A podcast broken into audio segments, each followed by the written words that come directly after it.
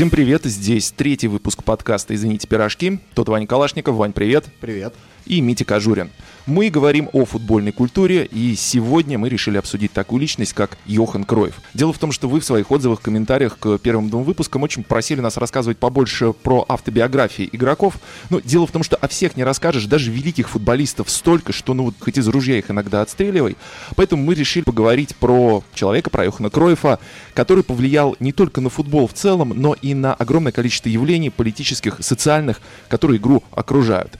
Вань, вот для тебя Йохан Кройф как герой нашего очередного подкаста. Почему вот для тебя лично это хорошая кандидатура, чтобы о нем поговорить? Мне кажется, что назвать великого игрока великим довольно просто. Для этого нужно всего лишь подпасть под впечатление от его игры. Как ты отметил, даже великих игроков действительно очень много, и каждый, в общем-то, в целом обычно адекватен своему времени. Например, когда я впервые начал смотреть футбол, для моего отца и его друзей великими были Платини и Федор Черенков. И а на меня это не производило никакого впечатления. Я считал великими Кантона и, не знаю, Христо Стоичкова, наверное. Ну, это просто потому, что ты их видел. Потому что я их видел, и просто они меняли мой мир. Я рос вместе с ними, и я наблюдал их эм, в тот момент, когда они раскрывались. То есть я видел не, то, не только то, как круто они играли. Для этого я мог бы посмотреть какие-то записи там чемпионата мира пятьдесят восьмого года, где Пеле обыгрывал всех, будучи только в возрасте семнадцати лет. Или я мог открыть справочник, посмотреть, а кто у нас забил больше всех голов там в семидесятых, и увидеть прекрасное имя немецкого бомбардира Герда Мюллера, который, несмотря на то, что забил столько мячей, никем никогда не признавался в числе супервеликих футболов. Ну, с Гердом Мюллер, вот ситуация с Гердом Мюллером ты вот буквально с языка у меня снял, потому что, да, действительно, какое-то невероятное, фантастическое количество голов наколотил нападающие Баварии и сборной Германии в свое время. Но вот честное слово, Ваня, вот заходить даже на YouTube, чтобы посмотреть нарезку лучших голов Герда Мюллера, она там есть. Есть.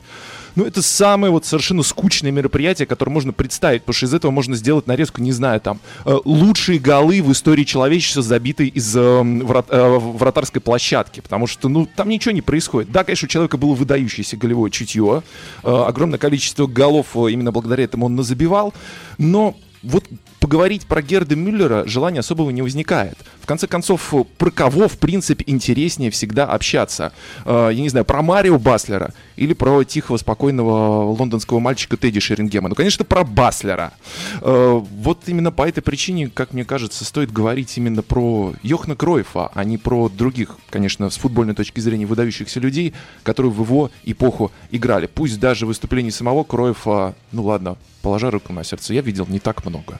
Помимо того, что мы можем сказать, что Йохан Кройф, безусловно, набрал определенное количество титулов, он там три раза выигрывал Кубок европейских чемпионов, по-моему, три золотых мяча получил, естественно, забил очень много голов, и по этим простым формальным критериям в число великих игроков могут попасть много других наравне с ним. Но когда влияние игрока на игру, или потом, когда он как Кройф становится тренером, или он как личность в процессе того, как он играет в футбол, реализуется в других сферах, а именно мы попозже будем говорить о том, как Кройф повлиял на вообще имидж спортсмена, как он, в общем, зарабатывал на рекламе, и я даже готов буду объяснить, почему Кройф сейчас убрал бы всех нынешних звезд Инстаграма, типа Погба и Неймара, в общем-то, одной левой или правой. Одним финтом Кройфа он бы их убрал, в общем-то, довольно легко.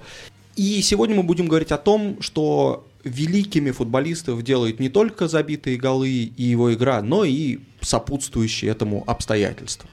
Например, харизма, характер и вообще такие штуки изначально не совсем очевидные. По такому поводу мы, конечно же, как и всегда, записали очень интересного человека. Кто сегодня будет, Вань? Это Джонатан Уилсон, журналист, который написал очень много книг, в первую очередь посвященные тактике. Наверное, все знают его книгу, которая в русском переводе называется «Революция на газоне», а на самом деле «Inverting the Pyramid», «Переворачивая пирамиду». Это всеобъемлющая история футбольной тактики.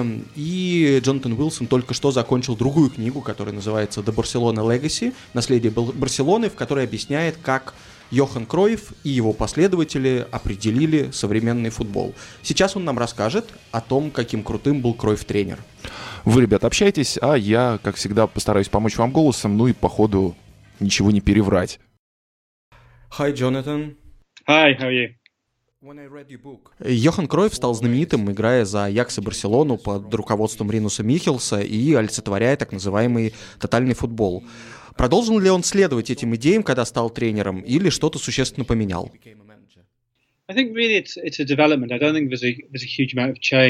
Я не думаю, что он поменял многое, но его взгляды, безусловно, эволюционировали. Кройф придерживался идеи, что команда должна владеть мячом и контролировать пространство, а также играть в умный футбол, для которого физическая подготовка и даже техническое мастерство не имели решающего значения. Конечно, сам Кройф обладал выдающейся техникой, но его тренерская идея, Пеп Гвардиола называет это позиционным футболом, «juego de posición», заключалась в том, что игроки должны особенным образом перемещаться по полю, создавать и использовать пространство, пространство, когда они владеют мячом, и накрывать соперника прессингом после его потери. Кройф игрок от Кройфа тренера отличается тем, что как наставник он был куда более радикален. Его главный учитель Ринус Михелс часто поступал исключительно прагматично. Он был крайне суров с игроками, требовал от них запредельной самоотдачи и в свое время пригласил в Аякса сербского либера Велибора Васовича, как раз специально для того, чтобы добавить команде агрессии, укрепить ее стержень. Думаю, Кройф бы так не поступил. Он бы продолжал полагаться на позиционное чутье игроков, на их движение, на понимание игры. Он принимал более смелые решения как тренер по сравнению с тем, что ему позволялось как игроку. Но такая трансформация была неизбежной. Не мог же он в девяностых ставить такой же футбол, в который играли в шестидесятых. Тем не менее, Кройф игрок и Кройф тренер – ключевые фигуры для обоих периодов.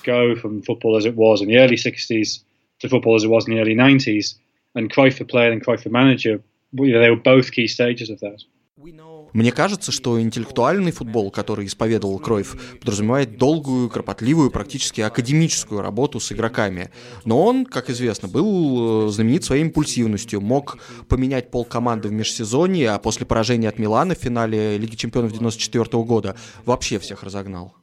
Тот матч все-таки был началом конца тренерской карьеры Кройфа, после него он проработал всего лишь два сезона. Тогда он захотел поменять очень многое и как можно быстрее, но на такое не способен ни один человек. Попробуйте перевернуть все и сразу. Вас ждут большие проблемы. Сам Кройф говорил, что ему надо было дать еще два-три года, чтобы снова построить боеспособную команду. Но замена восьми или девяти человек разом все же была довольно безрассудным поступком. Другое дело, что в предыдущие шесть лет с восемьдесят восьмого по девяносто четвёртый он мог рассчитывать на футболистов, которые составляли сердцевину его команды и разделяли его игровую философию. Кстати, это было свойственно Барселоне и после ухода Кройфа. В основе этой команды должна быть группа из пяти-шести человек, которые играют именно в такой футбол с раннего возраста, и лучше всего знакомы как раз с идеями позиционной игры. Иногда встроить нового футболиста в такую команду — это проблема. Вспомните Гвардиолу, которому очень повезло, что под его руководством играли Хави, Иньеста, Месси, Пике, Бускетс, Педро и другие выпускники Ла Масии. Но когда он попытался усилить эту команду, то столкнулся со сложностями. Скажем, Тиерри Анри до конца в нее так и не вписался, Златан не вписался совсем, и даже Давид Вилья, который был важным игроком в выдающемся сезоне две тысячи десятого-две тысячи одиннадцатого годов, адаптировался в Барселоне довольно долго. Получается, в этой эффективной схеме есть и слабое место. Человек извне может никогда к ней не адаптироваться.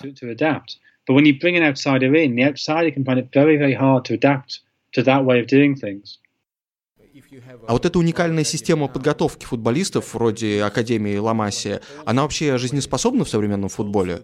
Потому что логично же воспитывать игроков всех типов. Те, кто не подойдет основной команде, их хотя бы можно будет выгодно продать потом. Взять хотя бы английский футбол, в котором я лучше разбираюсь. Там встречаются противоположные примеры. Скажем, Манчестер Юнайтед в конце девяностых создал мощную команду из своих воспитанников, хотя клубная философия эм ю, конечно, и близко не была такой уникальной, как у Барселоны или Аякса. Но они получили тот же результат. Группа игроков — Невилл, Скоулс, Бат, Бекхэм, Гиггс, которые долго играли вместе и научились отлично понимать друг друга на поле. Поскольку эм ю добился успеха с этими игроками, остальные английские клубы тоже начали вкладывать деньги в свои академии. Но посмотрите на Челси, который вложил в подготовку футболистов миллионы и миллионы фунтов.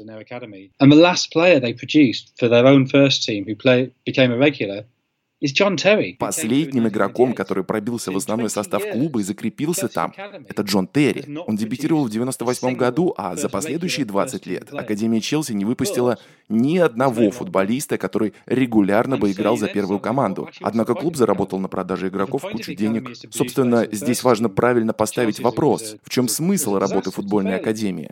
Если он в том, чтобы готовить игроков для первой команды, то Академия Челси — катастрофа и провал. А если он в том, чтобы зарабатывать деньги, тогда она крайне успешна. Думаю, в идеале Академия должна ориентироваться на первый сценарий, но держать второй в уме как план «Б», чтобы, по крайней мере, получить прибыль. Почему я считаю первый вариант предпочтительным? Потому что если ваша Академия воспитает пять-шесть игроков с разницей в возрасте один-два года, и они пробьются в основу примерно в одно и то же время, то эта команда, скорее всего, добьется очень серьезных результатов. Предположим, вас попросят назвать две лучшие команды в истории футбола. И даже если вы не выберете Аякс начала семидесятых и Барселону две тысячи девятого-две тысячи одиннадцатого годов, то вы совершенно точно включите их в топ десять. Вы просто не можете не включить их в топ десять. В общем, нельзя полностью полагаться на работу Академии, но если она позволит вам собрать команду из выпускников, то у этой команды будут все шансы войти в историю. A team that will be remembered forever as one of the all-time great teams. Можно ли сказать, что Кройф еще и сам футбол разделил на два типа? Один, основанный на владении мячом и позиционной игре, и другой, контратакующий, который противостоит первому. The simple answer is there's teams who, who try to play proactively, there's teams who try to play reactively. Простой ответ на этот вопрос такой. Да, существуют проактивные и реактивные команды. Также есть те, кто сочетает эти два стиля. Думаю, футбол так был устроен всегда, и тут вряд ли что-то изменится. Но можно ответить и более подробно. Каким именно был вклад Кройфа в футбольную тактику? Все-таки не все современные команды, которые предпочитают владеть мячом, опираются на идеи Кройфа, хотя почти все используют какие-то элементы его футбола. Но что более интересно, один последователь Кройфа, а именно Жозе Мауриньо, интерпретировал идеи голландца таким образом, что его команды играют во что-то совсем другое. Кто научил Мауриньо футболу?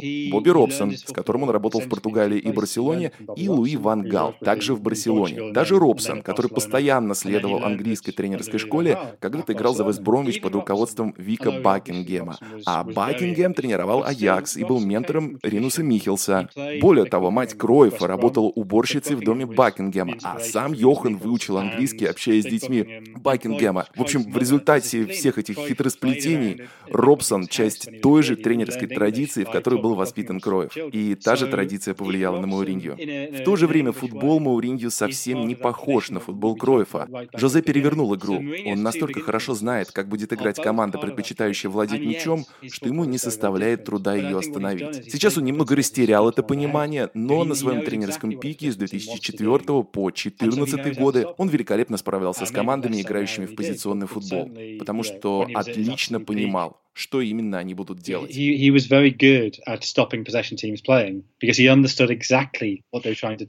Учитывая все сказанное ранее, можете ли вы сказать, что Кройф — это самая важная фигура в истории футбола? Я назову двух людей, Кройф один из них. Безусловно, в современной истории футбола нет человека важнее него, особенно если учесть, на кого он напрямую повлиял. Возможно, Луи Ван Гал не обрадовался бы, когда услышал, что на него повлиял Кройф. Но это безусловно так. Он использовал те же идеи. Кройф также оказал влияние на Гвардиолу, Мауриньо, Луиса Энрике, Роналда Кумана, других тренеров. Последние двадцать пять лет в футболе были полностью определены наследием Кройфа. And this is, you know, the book I'm, I'm writing next is, is Jimmy Hogan. А второй человек, о котором я прямо сейчас пишу книгу, это англичанин Джимми Хоган. Его имя далеко не так известно. Он играл в футбол в начале двадцатого века, а до войны тренировал эм тэ ка из Будапешта. Вы удивитесь, но Барселона девяностых и эм тэ ка двадцатых — это две команды, из которых вышло невероятное, просто абсурдное количество будущих тренеров, заметно повлиявших на развитие футбола. Я сейчас немного преувеличу, но совсем немного. Джимми Хоган повлиял на каждую сборную, побеждавшую на чемпионатах мира, начиная с тридцать четвёртого года. Как именно, читайте в моей книжке. В общем, самый важный человек в истории футбола в первой половине двадцатого века — это Хоган, а во второй — безусловно, Йохан Кройф. Second half of the twentieth century with Johan Cruyff. Э, Мит, ну послушав Джонатана Уилсона, мне теперь хочется отдельный подкаст про этого Джимми Хогана записать, про которого, честно говоря, до разговора с Уилсоном я ничего не знаю. И про великий футбольный клуб эм тэ ка тоже. Обязательно. Но, окей, Венгрия у нас, видимо, где-то будет в планах э, сильно потом стоять в очереди, доберемся до нее. А пока хочется переместиться в другую страну, которая для Йохана Кройфа, помимо его родной Голландии, стала домом или, по крайней мере, сыграла существенную роль его, в его карьере. Как сейчас правильно говорить, в страну Испанию или в страну Каталонию, чтобы никого не обидеть? Вот это не ко мне, Вань, конечно. Ну и не к Кройфу. Этот но человек, который не готов Кройфу. Был обидеть всех и всегда, поэтому, собственно, всегда был себе на уме. И, кстати, свою Голландию после трех подряд кубков европейских чемпионов он покинул тоже из-за ссоры с руководителями Аякса, которые не хотели повышать ему зарплату. И он еще обиделся на команду, потому что перед сезоном они отдали капитанскую повязку его другу Питу Кайзеру, которого сам Кройф, между прочим, включал в символическую сборную всех времен, причем как бы на своей позиции. Он говорил, ну я вот в сторонке постою, я собираю эту команду, а вот на моем месте Пит Кайзер будет играть наравне там с Пеле, Бекенбауэром и так далее. Ага, но только в итоге Пит, ты мне друг, конечно, но... Да, но капитанская повязка дороже. Кроме того, Кройф сказал, что в данный момент я должен в Голландии платить семьдесят процентов налогов, а вот в Каталонии буду и зарабатывать больше, и платить тридцать, там, пять-тридцать семь процентов налогов, и поэтому он поехал в Барселону, тем более, что там уже был его любимый тренер, тренер голландец Ринус Михелс. Ну и оказался Кройф в Барселоне тоже довольно нетривиальным образом. Дело в том, что в сезоне семьдесят третьего года Аякс уже м- не то что... хотел продать э, Кройфа в Реал, он уже практически завершил эту сделку. Э, просчет э, амстердамские боссы сделали ровно один. Они решили почему-то об этом трансфере самому Кройфу заявить в последний момент. Э, я вот, кстати, совершенно недавно, Ваня, читал мнение какого-то психолога, который очень подробно анализировал личность Кройфа, и он пришел к мнению, что, естественно, это какой-то комплекс, естественно, это какая-то проблема, но человек был просто помешан на контроле всего. То есть мнение другого человека для него вот было важно ровно до того момента, пока оно на сто процентов соответствовало точке зрения самого Кройфа. А если вот ты, дорогой друг, так сказать, чуть-чуть со мной не согласен, ну, пройдите, пожалуйста, нафиг. Я тут главный, я всегда знаю, как все делать правильно. Ну и само собой, когда руководство Аякса пришло к Кройфу с таким заявлением, он, ну, из чувства противоречия, естественно, сказал, что да ни в какой Реал я не перейду, и буквально там в течение очень короткого периода времени подписался с Барселоной. Как принято считать в Каталонии, и это тоже очень важный момент, потому что каталонцы, о чем мы тоже еще впереди немножечко более подробно поговорим, они считают Кройфа своим. И, кроме всего прочего, Кройф тогда руководству Аякса заявил то, что я за Реал не буду играть хотя бы только потому, что этот клуб собой фактически олицетворяет кровавый фашистский режим Франко. А я поеду в свободную Каталонию. Да, кстати, для Кройфа это, безусловно, в какой-то степени было важно, потому что он не раз подчеркивал, что он из э, свободолюбивого поколения амстердамцев, и у голландцев там была целая своя идеология послевоенная, что они, как, в общем, довольно серьезно пострадавшая страна, и они чуть ли не ближе всех к сердцу воспринимают вот именно эту германскую, немецкую агрессию, что вылилось, кстати, и в противостояние между этими командами. Оно вот началось соперничество между сборными именно как эхо Второй мировой войны. И Кройф э, говорил о том, что, конечно, он не хотел бы с этим ни в коей степени ассоциироваться, но не стоит забывать и про рекордную сумму его трансфера, и про рекордные выплаты его агенту, который был отцом его жены. И, естественно, про то, что Кройф стал зарабатывать чуть ли не в три раза больше. Это тоже важно. Про рекордную сумму, кстати, тоже интересно. Я, если правильно помню, шесть миллионов гульденов за него уплатила Барселона. И вот любим очень говорить по поводу того, что ах, совсем сейчас сошел с ума трансферный рынок.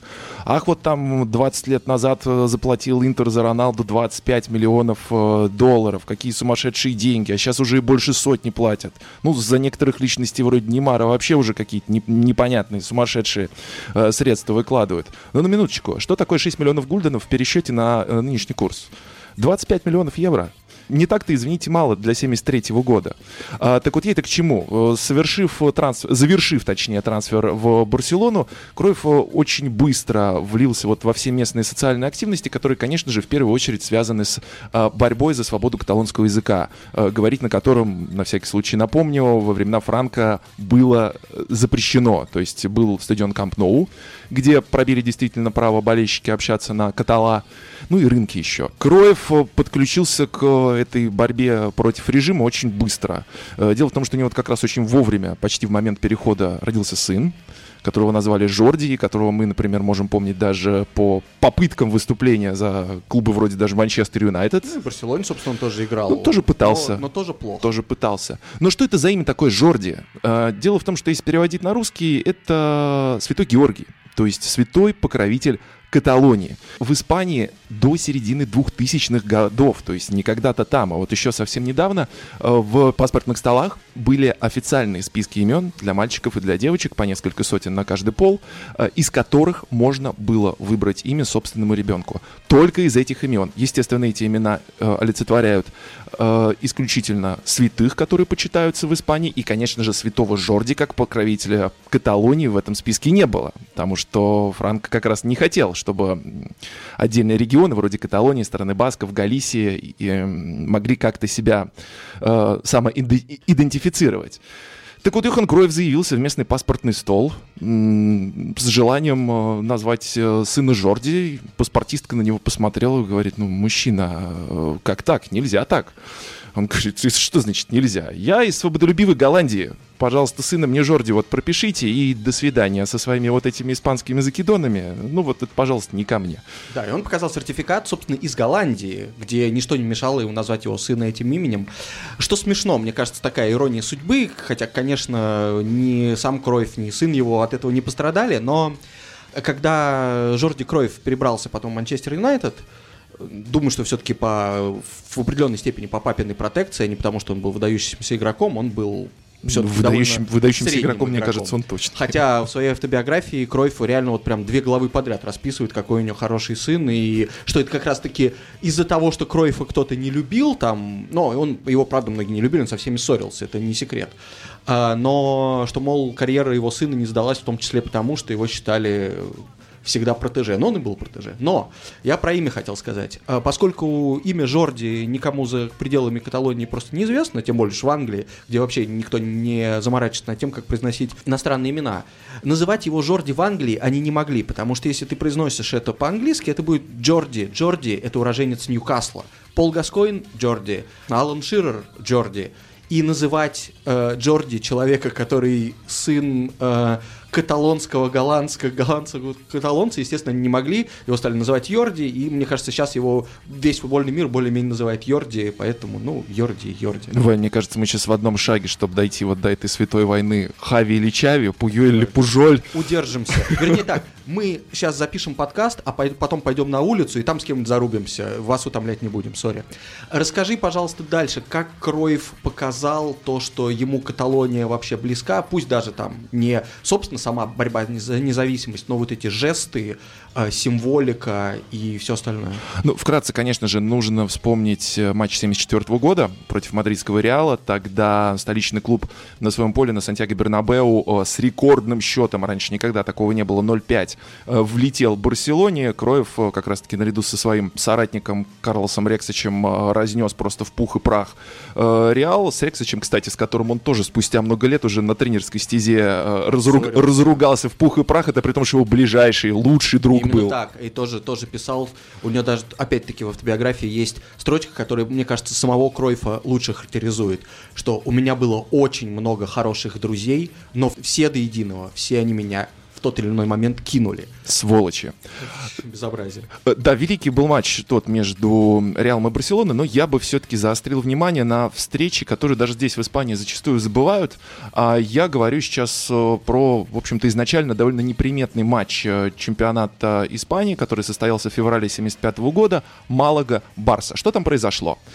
После стартового свистка Малаге довольно быстро удалось повести, и более того, через какое-то время андалусийский клуб забил второй гол. В этот момент Йохану Кройфу показалось то, что лайнсмен поднял флажок, зафиксировав офсайд. Главный арбитр встречи тем временем показал на центральный круг и приблизительно в том же направлении отправился. Но стерпеть такую несправедливость Кройф не мог. Он, естественно, налетел моментально на главного арбитра встречи. Ну, так, на правах человека-мельницы, размахивая руками и всячески высказывая свое недовольствие. объясняет, что, чувак, ну, слушай, ну ты хотя бы ассистента своего выслушай. На что ему арбитр честно заявил, то, что, дорогой, ты успокойся, пожалуйста, я видел поднятый флажок, но просто не менее хорошо я видел игровой эпизод, не было там офсайда, все, продолжай. Кройф это объяснение, естественно, не устроило. Я уверен, что он себя считал э, лучшим судьей, чем любой судья, даже, даже несмотря на то, что он не практиковал. Причем и главным, и лайнсменом. Э, это, это еще хорошо вара не было. Да, а то бы он сбегал, посмотрел. Обязательно. Так вот, после продолжившихся протестов со стороны Кройфа, он увидел перед собой совершенно заслуженную белую карточку. По поводу белой карточки, наверное, лучше пояснить, да, Вань? Штука в том, что в семидесятых годах далеко не у всех испанских семей было еще достижение такого технологического процесса, как телевизор, а те, которые были, ну, они были черно-белые по вполне логичным причинам. Так вот, выяснилось, что красные и желтые карточки большинство зрителей на экранах своих телевизоров зачастую просто не отличают. Поэтому Ла Лига приняла вот очень необычное и такое новаторское, я бы даже сказал, решение вместо желтых карточек показывать белые, то есть это красные, они как были такого цвета, так и остались, а вместо желтых показывали белые до определенного момента. Э, так вот, э, получив белую карточку, Кройф тоже не успокоился, после чего, спустя там еще где-то минуту весьма эмоционального разговора с э, судьей, он увидел перед собой уже совершенно полностью заслуженную красную. Ну, может быть, тут бы успокоиться уже как бы молодой человек, отправиться в подтрибунку, хватит, может быть, нет. Кройф продолжил отстаивать э, честь э, футбольного клуба «Барселона». Кройф вообще сам неоднократно говорил, что он никогда не вписывается в драки, но он всегда до конца бьется за справедливость.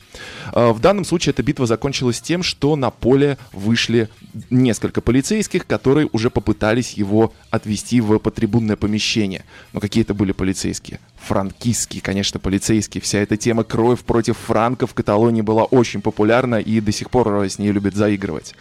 Более того, именно вот в матче Малага-Барселона, а не Реал-Барселона, как э, многие путают, сделана та великая фотография, ну, действительно, очень эмблематичная такая, где вот такой никого и ничего не боящийся голландский лев Кройф буквально бросается на нескольких вот этих франкистских полицейских, которые его э, уводят с поля.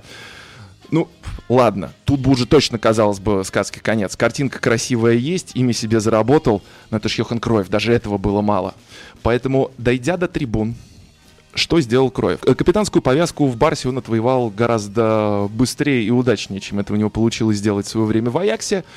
Поэтому что он сделал? Он снял эту самую повязку, а она, это очень важно, она была исполнена в красно-желтых таких арагонских полосах. Это официальная символика Каталонии. Так вот, он снял эту повязку, поцеловал, зажал в кулаке и в таком победном жесте э, выбросил этот кулак в сторону болельщиков Барсы, которые все-таки на этом матче присутствовали. Что в этот момент стало происходить в Каталонии, в которой не проходил матч, это все было в Андалусии, напоминаю, это очень сложно описать словами. Тысячи людей высыпали на улицы и двинулись в направлении Камп Ноу, скандируя имя Йохана Кройфа. Началось абсолютное, тотальное безумие, и когда Кройф вернулся в Каталонию, он уже здесь был национальной иконой. Феноменально. Ну, то есть, опять-таки, о чем мы только что, о чем Митя только что вам рассказал, это о том, что человек, который выполнял свои непосредственные профессиональные обязанности, играя в футбол, и наверняка являясь одним из лучших игроков в этом матче, в других матчах, в конце концов, он сделал Барселону чемпионом спустя четырнадцать лет, что ли, без трофеев, и, безусловно, был лучшим игроком в мире на тот момент, он еще попутно сделал какой-то политический стейтмент, он еще попутно наработал себе на несколько фотографий, которые его имидж вот и бунтаря, и новатора, и человека, которому просто никогда не все равно, эти фотографии его такой имидж поддерживали, ну и, естественно, заработал просто какую-то искреннюю любовь со стороны жителей Каталонии. Мы немножко ерничаем, да, когда говорим, что там Кройфу больше всех надо и так далее. Это мы по-доброму. Мы не умаляем его заслуг, наоборот, это показывает то, что ему действительно всегда было не все равно. Одним из первых своих поступков таких, когда он вписался за других, был его второй матч за сборную против Чехословакии, он тоже получил там красную карточку, и его Федерация футбола Голландии зачем-то решила дисквалифицировать на матче внутреннего чемпионата. И он сказал, Так, а куда это годится-то? Вы вообще за что отвечаете? Вы отвечаете за то, чтобы нас, футболистов, доставить там на место проведения матча, накормить нас, обогреть, на поле выпустить. И вообще-то еще, друзья, а давайте сделаем так. Вы меня не дисквалифицируете, и вы начинаете с этого момента платить деньги футболистам сборной. Хотя раньше этого никто не делал, даже в голову не приходило остальным футболистам сборной сказать, что вообще-то неплохо бы деньги нам платить, потому что вообще-то ну, мы на контракте в клубах, а... Если с нами происходит не пойми что в свободное время, куда это годится. Вот Кройф это, соответственно, отвоевал, и еще он создал профсоюз первых игроков в Голландии, в котором, кстати, сам не состоял, э, мотивируя это тем, что он по статусу повыше, чем те люди, которых нужно защищать. Тоже очень по-кройфовски, да, повелся. Это тоже вот интересно, ты уже говорил по поводу таких очень свободолюбивых общественных настроений, которые были в Голландии в поствоенный период. Кройф вот как раз же вот говорил то, что вот мы поколение людей, которые родились и вот выросли после войны, соответственно, то, что мы пропагандируем, это свободу личности, свободу социальную, вообще любые свободы и, конечно же, справедливость, если вспоминать о Кройфе. Он говорит, вот я делаю то же самое, что Битлз делают с музыкальной сцены. То есть вот он, он себя видел таким, я думаю, именно Джоном Ленноном, таким от, да, от да, футбола. Да. Даже вот в прекрасном журнале Blizzard, который редактирует Джонатан Уилсон, и который придумал, был, была статья, где двое ведущих авторов по, голланд, по голландскому футболу, один из которых Саймон Купер, с которым в прошлый раз говорили, как раз у них был даже диалог, записанный в статью, где они сравнивали апельсин с яблоком. То есть Йохана Кройфа с Джоном Ленноном, потому что Битлз на э, фирме Apple записывались. В общем, Кройф, на самом деле, не только являясь великолепным игроком, но и являясь каким-то прям местами общественным и социальным деятелем, конечно, создал себе очень хорошую репутацию не только в Каталонии, которую он, кстати, потом еще тренировал и целых четыре матча провел во, во главе этой сборной, но и, естественно, в родной Голландии. И сейчас, чтобы объяснить, что Кройф значил для Голландии, мы позвонили Веронике Гибадиевой. Вероника много живет в Голландии, очень хорошо разбирается в голландском футболе, даже комментировала его на российском телевидении. Йохан Кройф, по мнению многих, лучший игрок за всю историю Нидерландов. Но для самих Нидерландов это явление гораздо большее. Есть мнение, что у Йохана всегда и все получалось лучше, чем у остальных, и остальных это очень сильно раздражало. Очень показательная история, когда Вильям Ван Ханнегем и Кройф бросали монетки в автомат с прохладительными напитками, и у Йохана это получалось лучше, чем у Вильяма. Он учил его бросать эти несчастные монетки в автомат, его метод работал, а у Вильяма ничего не получалось. Он дико бесился. Но сложно было не признать, что у Йохана все выходит лучше. Это, пожалуй, действительно очень показательная история о нем. Йохан был порой неоднозначен в своих высказываниях. Его высказывания бесили. Они были порой очень-очень спорными. В частности, когда он говорил о том, что Рут Ван Нистелрой – это плохой форвард с большим количеством удачи. Или же, когда он считал, что Соломон Калу спасет сборную Нидерландов, если будет играть за нее. Но он не оставался равнодушным буквально ни к чему. Его волновало все, начиная от Тур-де-Франс, заканчивая конькобежным спортом. И уж точно его волновало то, что происходит в Аяксе и Барселоне, в сборных Нидерландов, в сборной Испании. В две тысячи десятом году он откровенно болел за испанцев, и это не удивляло голландцев, потому что это Кройф. Это было предсказуемо, ему не нравилось, как играют Арани, ему нравилось, как играет Фурия Роха, и он болел за нее. Он давал Берту Ван Марвику советы, которыми спустя несколько лет воспользовался Луи Ван Гал. Луи Ван Гал, который на дух его не переносил. Но он вынужден был признать правоту Йохана, как признал ее Ван Ханнегем в ситуации с теми же самыми монетками. В Нидерландах покупают декоративную плитку с высказываниями Йохана Кройфа, клеят ее дома на видное место, чтобы иногда возвращаться к его изречениям, наверное, иногда улыбнуться, наверное, последовать совету. К сожалению, Йохана Кройфа больше с нами нет, но вот когда... В Амстердаме проводили выставку, которая называлась «Я и Йохан Кройф», и многие люди приносили фотографии с Йоханом, фотографии родителей, дедушек, бабушек, и на них было очень видно, что Йохан действительно был чем-то большим для всех и остается. Он, он даже доил коров, он, чем только он не занимался. Он постоянно делал какие-то вещи, которые становились предметом обсуждения и осуждения тоже, в том числе после финала семьдесят четвёртого года. Долго обсуждалась история с тем, что он пропустил чемпионат мира семьдесят восьмого года. Потом уже выяснилось, что это было связано с угрозами в адрес его семьи и самого Йохана. К сожалению, он так и не стал тренером сборной Нидерландов. Но, наверное, это и к лучшему, потому что вряд ли бы он смог ужиться с кем-то из команды девяностых, с которыми успел поругаться еще до этого. Но, тем не менее, сказать, что Йохан Кройф не тренировал сборную Нидерландов, наверное, не получится. Тем или иным образом он всегда был причастен к ее результату или к осуждению ее результата. Наверное, так оно и должно было быть.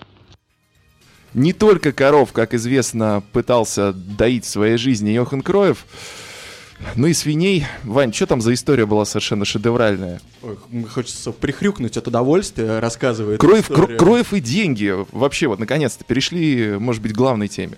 Да, это, кстати, как раз то, за что его в Голландии часто критиковали, за вот это излишнее стремление себя коммерциализировать. Но, опять-таки, тут это нельзя, себя, нельзя его в этом упрекнуть, потому что он сам сформулировал, в чем, в чем его главный стимул. Он сказал, что когда я закончу карьеру и зайду в булочную и скажу: я Йохан Кройф, дайте мне батон хлеба. Мне этот хлеб никто не даст. Именно. То есть он представлял, что безусловно, хотя и безусловно ему бы этот хлеб дали, еще денег бы дали, насыпали сверху, и сказали, и пали бы в ножки, и в общем...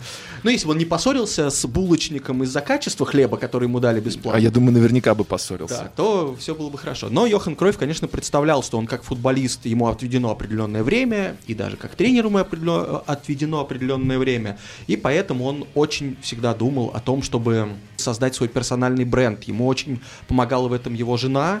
И легендарный четырнадцатый номер Кройфа появился так.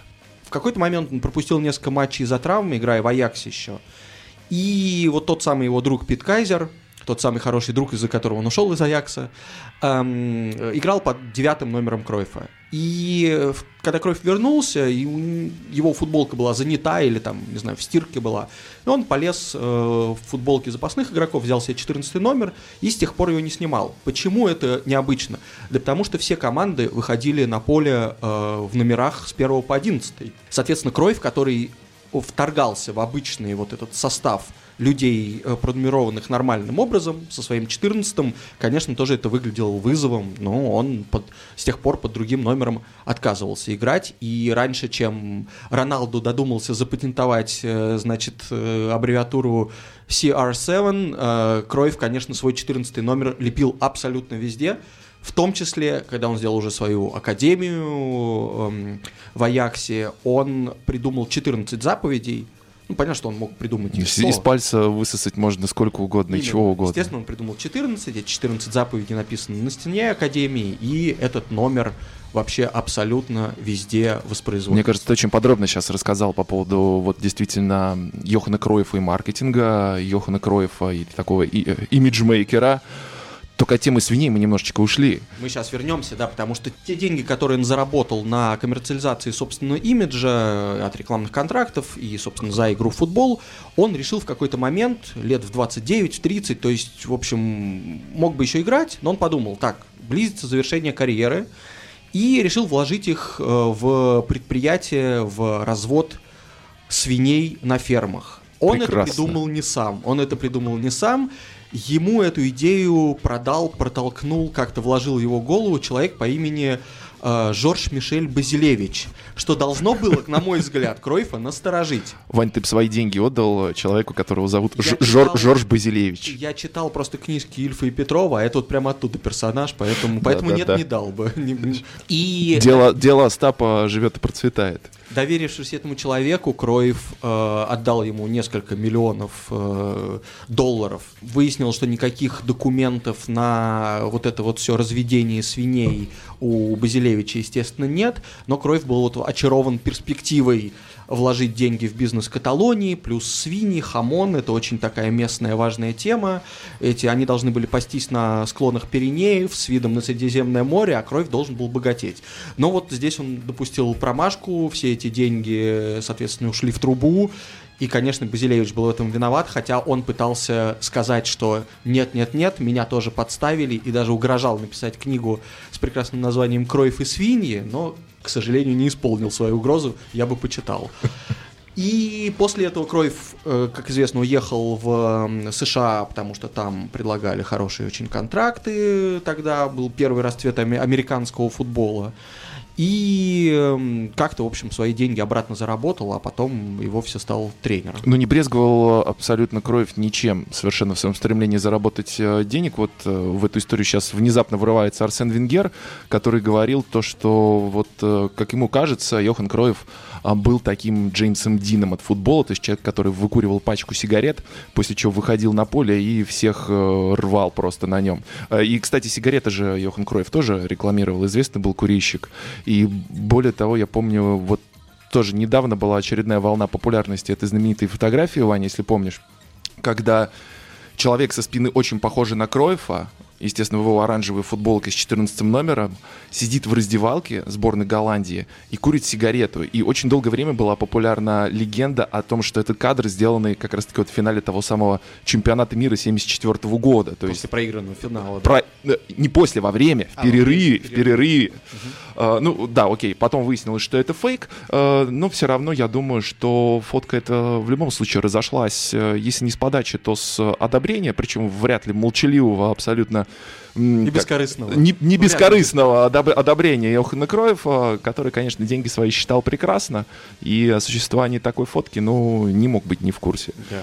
А, также хорошая история про рекламу и Кройфа, очень известная и относящаяся к финалу того же семьдесят четвёртого года, что он, поскольку имел личный контракт с Пумой, а сборная Голландии играла в Адидасе, и Кройф настоял на том, чтобы отодрать одну из трех полосок со своей формы, потому что он не хотел представлять фирму конкурент. Как известно, Пума и Адидас были основаны родными братьями, которые, как и Кройф, тоже поругались друг с другом. Но вот еще одна интересная подробность насчет рекламной его активности, это то, что во время, когда у него были контракты здесь, в Барселоне, он, в числе прочего, рекламировал нижнее белье, ну, трусы. И его фотограф, который здесь ездил за ним по всем городам Испании, везде его фотографировал, и потом, под, опять-таки, под личным руководством Кройфа отправлял самые удачные снимки в газеты по всей стране, он пару раз э, делал такой трюк. Кройф праздновал гол, подбегал к фотографу, падал, значит, в экстазе на землю и тихонько задирал себе шорты и показывал, собственно, что у него за трусы. То есть Лорд и Падди Пауэр — это все ж- жалкий повторятель. Николас Бентнер — это жалкий, в общем, ну, иногда просто жалкий, но... Нет, он великий, конечно, тоже, но, но не настолько великий, чтобы про него отдельный подкаст делать. И еще один пример, совсем быстро, потому что он относится к тому самому легендарному матчу с мадридским Реалом, который ты упоминал, когда выиграли Барселона выиграла со счетом пять ноль, и Кройф, у которого был зачем-то записанный сингл в Голландии. То есть он записал песню чуть ли не к какому-то там аналогу Октоберфеста, и, ну, тоже получил с этого деньги. Почему бы и нет? Это вот тоже интересно, потому что я был в курсе только певческих э, дарований Франца Бекенбауэра, который по молодости тоже выпускал диски. Причем в ФРГ был довольно популярен, что да, интересно. Да, это примерно в одной стилистике. Э, но Кройф вовремя сообразил, что после э, такой значимой победы, если он сейчас перевыпустит эту песню тоже на голландском языке, но просто на испанском лейбле, и сделает так, чтобы по, как минимум вся Каталония эту песню скупила, он тут же станет богаче, потому что речь там шла о том, как боксер пропускает удары. И, естественно, вся Каталония, даже не зная голландского, понимала, что это Реал Мадрид, который пропускает эти удары. Ze kijken van de verre neef. Wat kreeg die jongen klappen, want die ander was zo kreef. Toen kwam die derde ronde en die werd een neef fataal. Zijn gimpjes onder op de mat en hij lag in de zaal. Hoi, hoi, hoi, daar was de weer doei. Het was niet of je zomaar uit je schoenen moest. Почему я заявил сначала, что он бы уделал и Погба, и Неймара, потому что Кройф очень хорошо знал, как использовать любые средства publicity. Если сейчас ему подогнать эм, соцсети и Инстаграм можно было бы, то, безусловно, он тоже и там бы был звездой. И, собственно, его, например, умение как минимум складывать слова в предложении привело к тому, что он в несколько газет сразу писал колонки, причем и на голландском, и на испанском, и он даже на английском сам мог надиктовать текст. Вот мне тоже интересно, сейчас очень популярно в некоторых кругах болельщических разговоры о том, вот кто же был тем игроком, причем даже не обязательно из футбола, кто поменял сам современный спорт. Ну, естественно, популярное мнение по поводу Дэвида Бекхэма. У баскетбольных болельщиков очень популярны, естественно, Майкл Джордан и сейчас Леброн, которые, ну вот как считается, именно сместили вечный вот этот акцент эм, с клубов именно на игроков, на звездных игроков, вокруг которых именно выстраивается вся команда. Так нет, пожалуйста, семидесятые годы, Йохан Кройф, все уже было придумано до нас.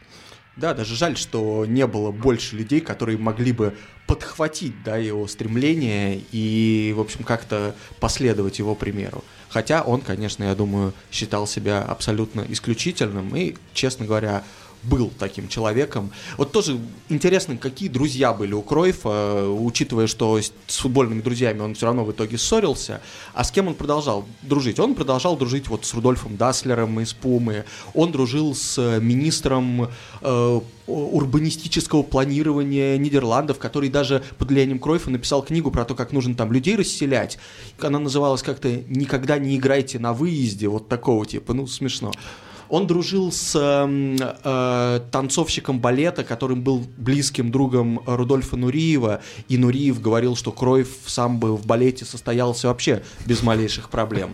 И Кройф даже дружил с человеком, который, ну, имел большую долю в ПСЖ, дизайнер, который до сих пор, кстати, для ПСЖ делает вещи, форму, и Кройф учился у него, и после завершения карьеры основал, кстати, свой бренд э, Кройф Classics.